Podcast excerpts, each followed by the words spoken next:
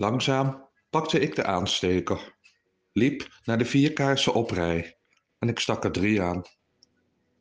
We zijn er bijna, dacht ik. Het mogen er bijna vier zijn. Steeds een stapje dichter bij kerstmis. Het klinkt wellicht ondankbaar, maar ik kon er deze keer niet echt gelukkig van worden. Eigenlijk is het helemaal geen leuke tijd. Wat is er nu leuk aan de tijd waarin we ons normaal gesproken opmaken voor het feest, terwijl we overschaduwd worden door een bedrieglijk virus? De pandemie, die voor het gevoel soms al eeuwig lijkt te duren. Ons al bijna twee jaar overspoeld met slecht nieuws. Besmettingen, zieken, doden.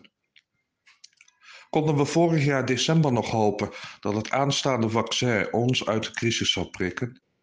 Inmiddels weten we wel beter. We moeten kerst weer sober vieren. Wat een teleurstelling. Maar toch, ik kijk vertwijfeld naar de drie brandende kaarsen. Een traan. Die traan verbeeldt misschien wel de behoefte aan het licht na deze duisternis. Aan verbinding in plaats van polarisatie. Aan samen durven hopen in plaats van cynisch af te stoten.